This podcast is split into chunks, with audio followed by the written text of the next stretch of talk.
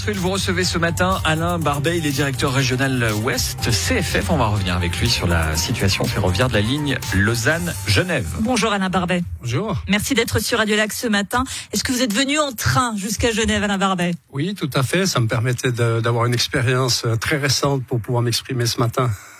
Donc tout fonctionne, mais le retour à la normale n'est prévu que dimanche prochain. On parlait au départ de demain. Qu'est-ce qui s'est passé?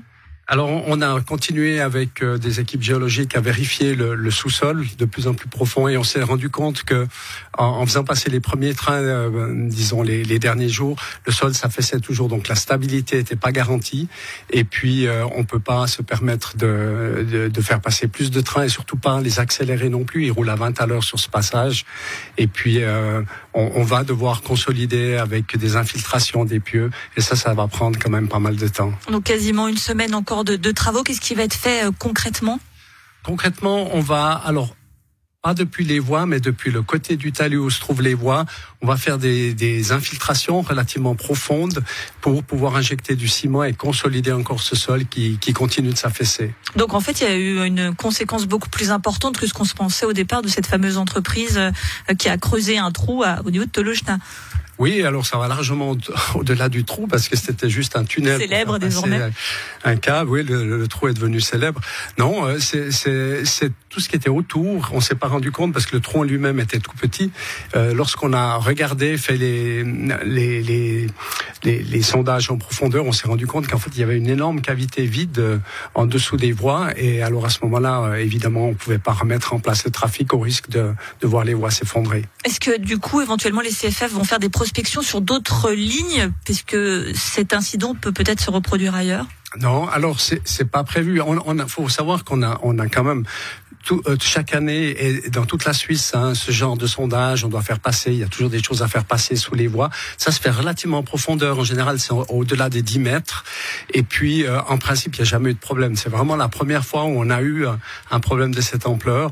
Avec, euh, sinon, il faudrait sonder toutes les voies de Suisse. Ce serait, ce serait inimaginable. Il y, a, il y a quand même des signes avant-coureurs. On l'a vu cette fois, par exemple, où on peut réagir encore relativement rapidement. Cet accident a quand même mis en lumière la saturation de cette ligne on va rappeler qu'il y a 60 000 personnes, 60 000 personnes qui pendulent de Genève euh, à Lausanne ou Lausanne vers Genève chaque jour. C'est gigantesque. Oui, c'est énorme. C'est la, la, ligne la plus chargée de, de, Suisse romande et la deuxième ligne la plus chargée de Suisse. Donc effectivement, c'est un volume très très important. On construit ce qu'on appelle l'aimant 2030 euh, pour pouvoir, à l'horizon 2030, on envisage 100 000 passagers, donc ça sera encore plus.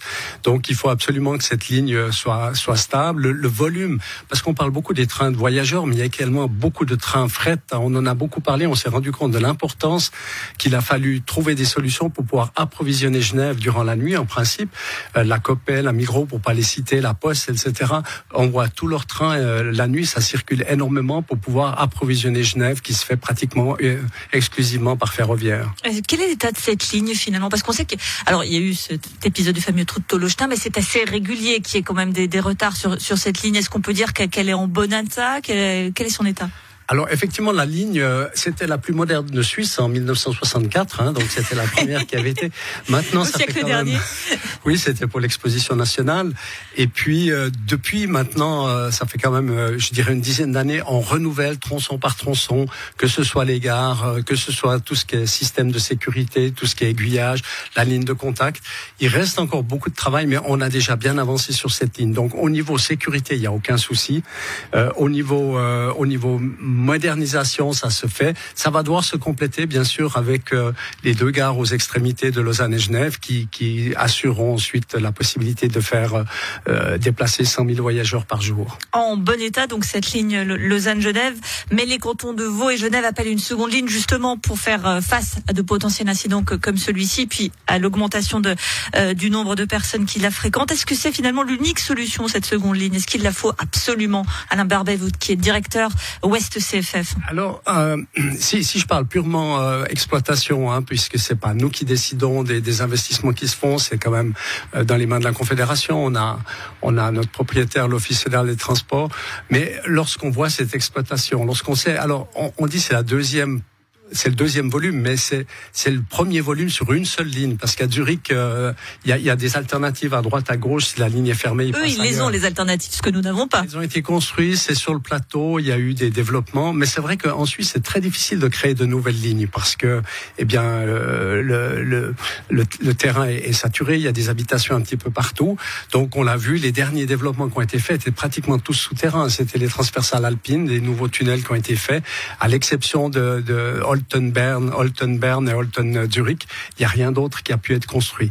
Donc, il faut faire quelque chose. On n'a pas d'alternative. Le volume est très important et euh, il faudra trouver des solutions. Alors il y a évidemment beaucoup de gens qui, qui ont des idées. Euh, la Confédération, avec nous-mêmes, qui nous mandate, hein, euh, on étudie plusieurs possibilités. On est obligé de trouver aussi une solution qui permet de raccorder les villes de Morgignon à un moment ou à un autre.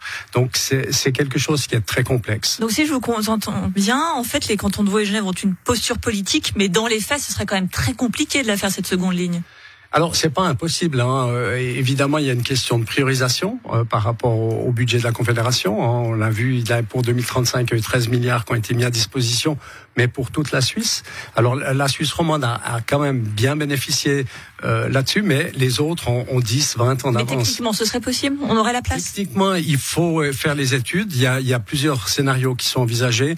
Le plus probable, ou, ou disons le plus simple, ce serait un scénario qui va le long de l'autoroute. Sinon, il y a toujours la scénario tunnel qui est celui qui, encombre le moins de monde. On, on creuse quand c'est quand c'est fini, on connecte. Parce que le, faire sur la même voie actuelle, c'est évidemment ça, ça ça, ça, impliquerait des, des, restrictions de circulation. Euh, juste un mot, il y a aussi la, la, possibilité de faire rouler les trains plus vite. Finalement, on le disait, ils ne sont qu'autour de 80 et quelques kilomètres heure. Si on pouvait augmenter la vitesse, forcément, ça irait plus vite. On mettrait plus de trains. Ça aussi, Alors, ça peut on être aimerait bien augmenter la vitesse. Le problème, c'est que tout passe sur cette ligne. Vous avez les trains fret qui roulent entre 60, voire même 40 pour certains, et, et 80 kilomètres heure. Il y a le train du trafic régional qui s'arrête un petit peu partout. Vous avez les trains interrégions, intercités et les Eurocity également qui circulent. Tout circule là-dessus et il faut faire en sorte que tout le monde arrive euh, sans attendre à droite et à gauche à, à circuler et avancer normalement. Donc non, on peut pas accélérer les trains dans ce contexte-là, ou alors il faudrait une autre ligne qui permet d'aller plus vite, comme c'est le cas dans les autres pays autour de nous. Et on l'entend bien qu'on aura d'autres occasions de parler de cette fameuse ligne ferroviaire Lausanne-Genève. Merci beaucoup Alain Barbet, le directeur régional Ouest CFF, et bon courage à vous. Merci beaucoup. Bonne une journée interview.